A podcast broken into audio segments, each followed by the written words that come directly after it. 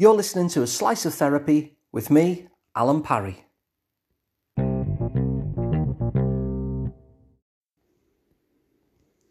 In this episode, I'm actually going to be talking about other people and how to make other people more tolerable and bearable when normally they're the kind of people that you dread or who press your buttons. And so it's kind of unusual for a podcast like this, which is talking about therapy and therapy type issues, to be thinking of other people, because after all, how can you change other people? And the strange thing about what I'm going to tell you about today in terms of how to make other people more bearable is that it doesn't actually involve changing other people at all. And yet I see this time and time again with my own clients, the things they report about the people that they found difficult in their lives up until this point. Now, a quick but important caveat is when I'm referring to other people who you might find difficult in your lives, I'm not talking about those people who are actually a, a danger to your safety. So anything I say in this podcast is not about people who are actually causing you harm. So abuse situations or violence or anything like that, this does not apply to that kind of dynamic. The thing that is necessary to do when you're in that kind of dynamic where your physical safety is in jeopardy is to get yourself to safety. And I know that's sometimes easier said than done. But ultimately, if you're in a room with a rattlesnake, you don't want to try and make that rattlesnake more bearable. You want to get out the room, basically. So that's my caveat, really. So when I'm talking about other people that you find difficult or you find triggering in some way, I'm not talking about that category where physical safety is in danger. I'm talking about the more run-of-the-mill stuff where you find it really, you don't enjoy being with a particular person, or they press your buttons in some way, or you dread seeing them um, when it's your turn to spend some time with them. And so what I notice with the people that I work with is that as well as things changing for that person themselves, what they start to notice is that the people around them start to change as well and actually seem to improve in some way. And so I'm going to talk about that particular phenomenon and why that happens and how that happens so that you can get a sense of how to actually ensure that that happens for the people around you that are maybe getting on your nerves and pushing your buttons.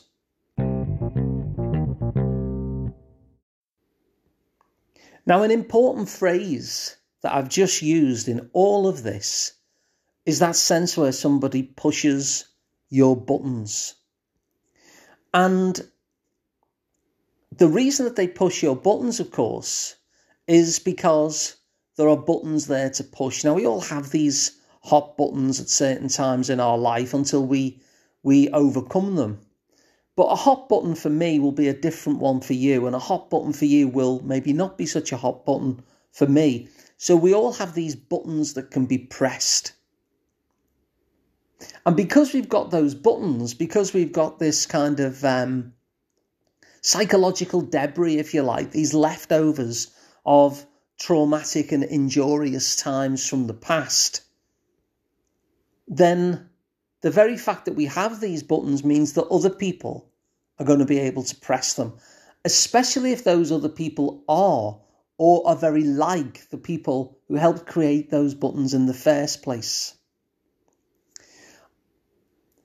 Now, one of the tasks of therapy, especially where there's been trauma, is to ensure that these buttons that can be pressed are not so hot, that actually the heat is taken out of those buttons. Now, I often refer to this as kind of like an emotional sunburn. So do you know how someone could give you a friendly slap on the back and it would feel fine? But when you're sunburnt, it makes you hit the roof, basically, because it's absolute agony in that situation. It's still the same friendly back slap. Well, this is kind of how it is in terms of these hot buttons that we have that are these leftovers, these psychological debris from things that were distressing to us in previous times in terms of our history.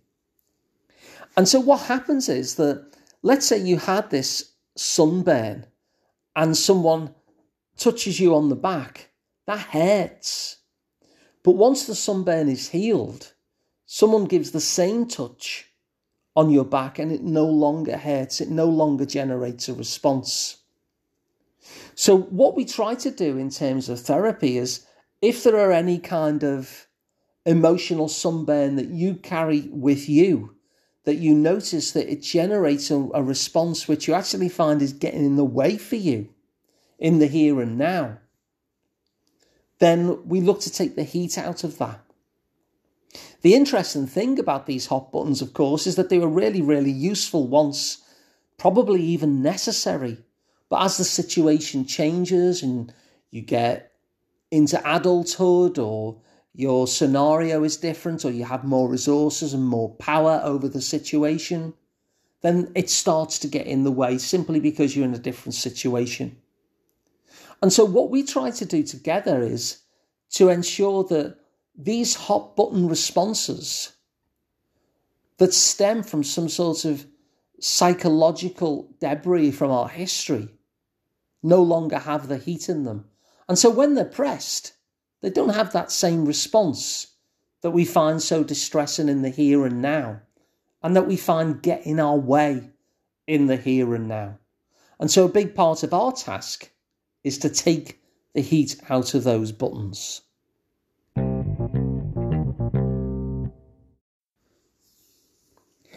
Now, until not very long ago, what the neuroscientists believed is that you actually couldn't take the heat out of those buttons.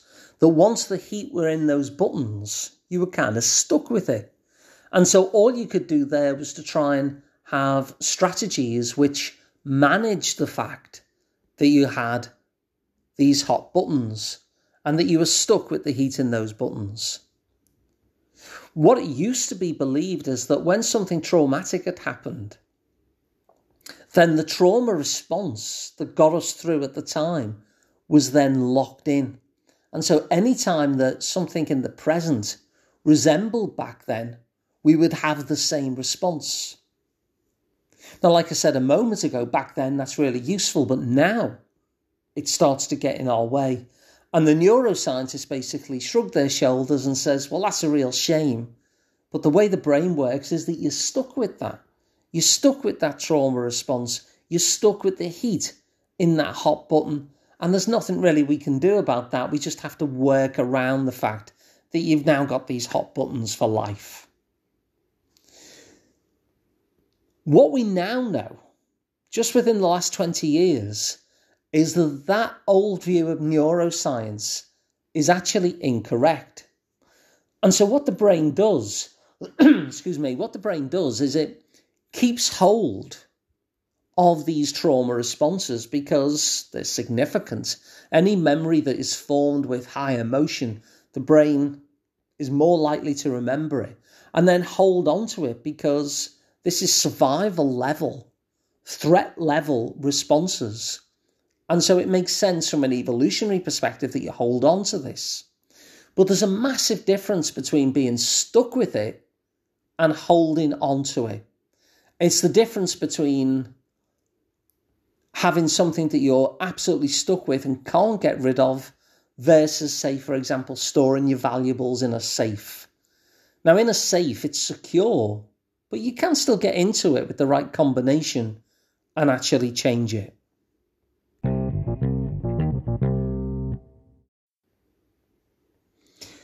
So now we know that you can actually replace those trauma responses with something that is going to be more beneficial, more helpful. You can kind of unlock the combination safe and replace it with something else. And that process is just an inherent part of how the brain works. It's just that neuroscientists had never discovered it, but it's just the way the brain works. And that process is called memory reconsolidation. I talk about it a lot on this podcast because it's a core focus of how I work.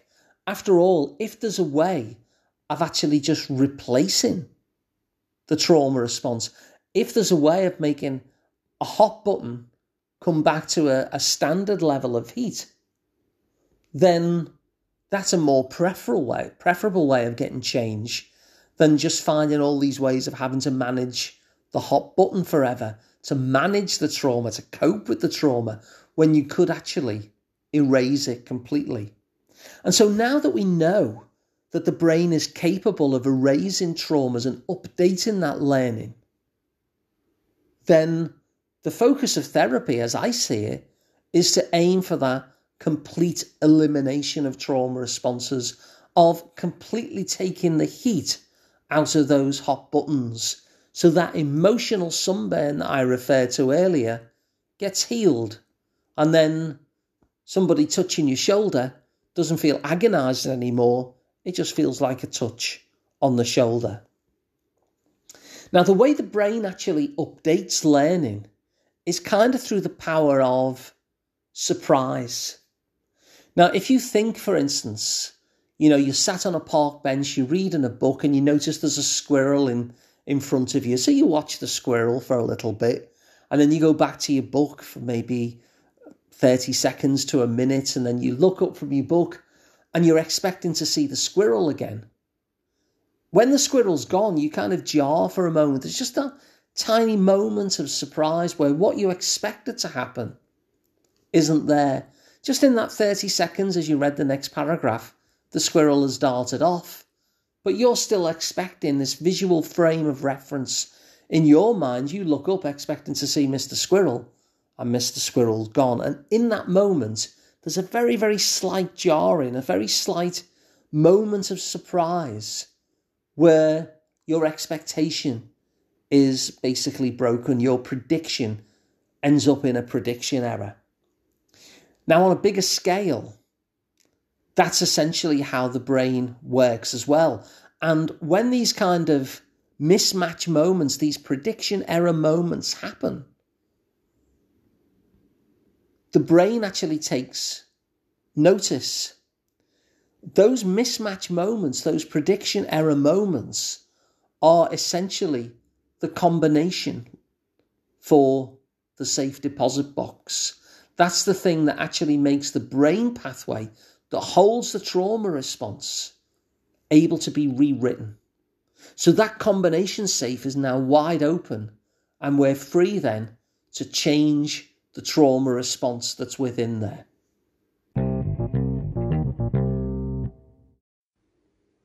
Now, it makes sense, doesn't it, that the brain should have some capability to update its own learning as the situation changed. Imagine, for instance, if you were to walk to the river and an alligator were to leap out at you. It makes sense initially that you remember that there's an alligator in the river, so that every time you walk towards the river, you'll have a nervous system response of getting increasingly agitated as you walk towards the threatening thing. But if the alligators are cleared out of the river and there is a really rich, nutritious source of food there, maybe the only nutritious source of food in the nearby region, and that's all by the river, then it makes sense that the brain is able to actually update its learning and reprogram the nervous system so that instead of seeing the river as threat, which it once was but isn't anymore, is now able to see the river as opportunity. So the nervous system is reprogrammed, instead of actually forcing you away from the river, moving you towards it. And so in therapy, we can actually use this roadmap that has been laid down by the neuroscientists to deliver therapy in such a way that it invites your brain to update that learning, so that there will be a prediction that happens within your brain, within your nervous system, and then we twist that prediction so something good happens where it's expecting something awful. And we can do that through a whole range of different ways. One of the things I like to use is very experiential use of the imagination in order to reprogram the nervous system in that way. And so what happens is that when now repre- resembles back then, instead of that having a hot button response, it's just a button. There's no heat in it anymore. And so the person will remember what happened. It doesn't change their actual story memory of it. But instead, the button that responds to that memory is no longer hot.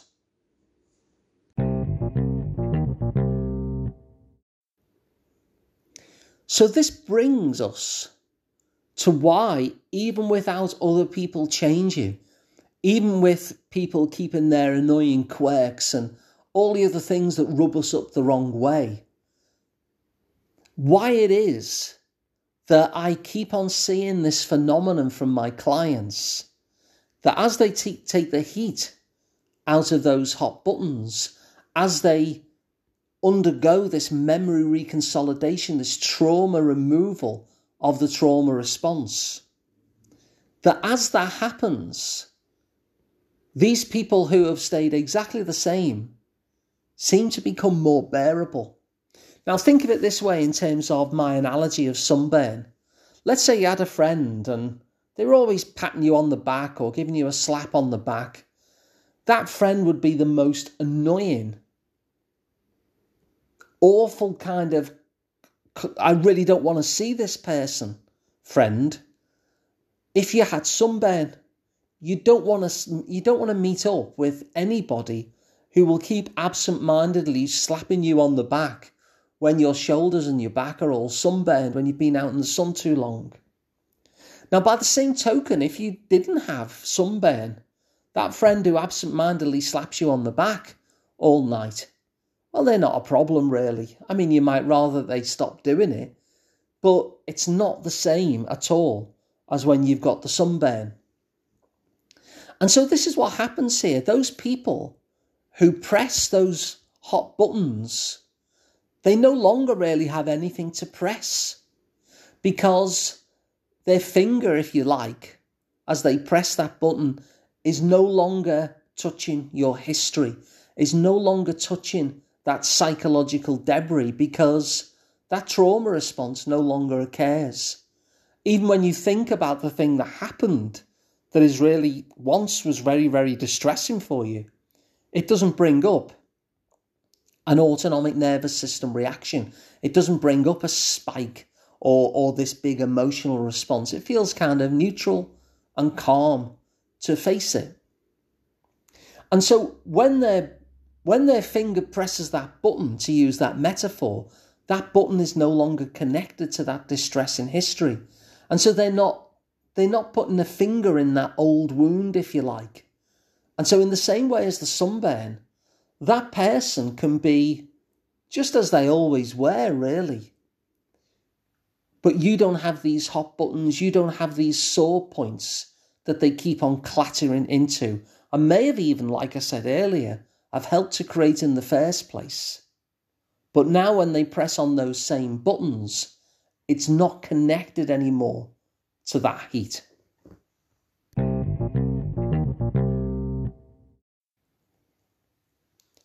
So as people overwrite their own trauma response, neutralise the hot buttons, it makes sense then, doesn't it, that even those people around them, even though they don't change, they become more bearable. They become easier to be around. Because when they do the thing that they do that normally presses on that hot button, which causes such a reaction and makes it so hard to be around them, they're now pressing the same button, but the button is disconnected. The button now gives a neutral response. And so it becomes easier for us to be around them simply because we've dealt with our own history. We've dealt with our own trauma. And so I thought I'd share that because it's something that I've noticed really significantly. And I've even shared that I've, I've had this noticing over a whole range of people I work with with colleagues who also work from this perspective. And they've said the same. They're like, oh, wow, I've noticed that as well. And so it's an interesting thing that one of the ways that we can make other people more bearable, more tolerable, more easy to be around. And again, with the caveat that they're not actually jeopardizing our safety. I don't mean those kind of dynamics, but your ordinary run-of-the-mill standard dynamics where there are people in our lives that we find difficult to be around and don't, and, and don't really enjoy the idea of being around them. This thing happens where when we are able to neutralize our own trauma response, any buttons that they now press are themselves neutralized of the heat that made it so uncomfortable to be around them in the first place.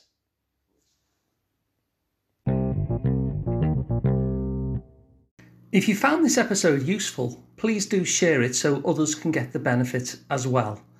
And if you'd like to work with me directly, I'm Alan Parry, and you can find out more about how I work at liverpool psychotherapy dot co dot uk. And of course, you don't have to be local to me because I work one hundred percent online, so you can be based absolutely anywhere.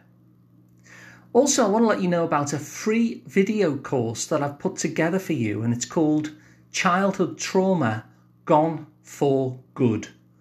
And it shows you how your trauma can now be completely eliminated.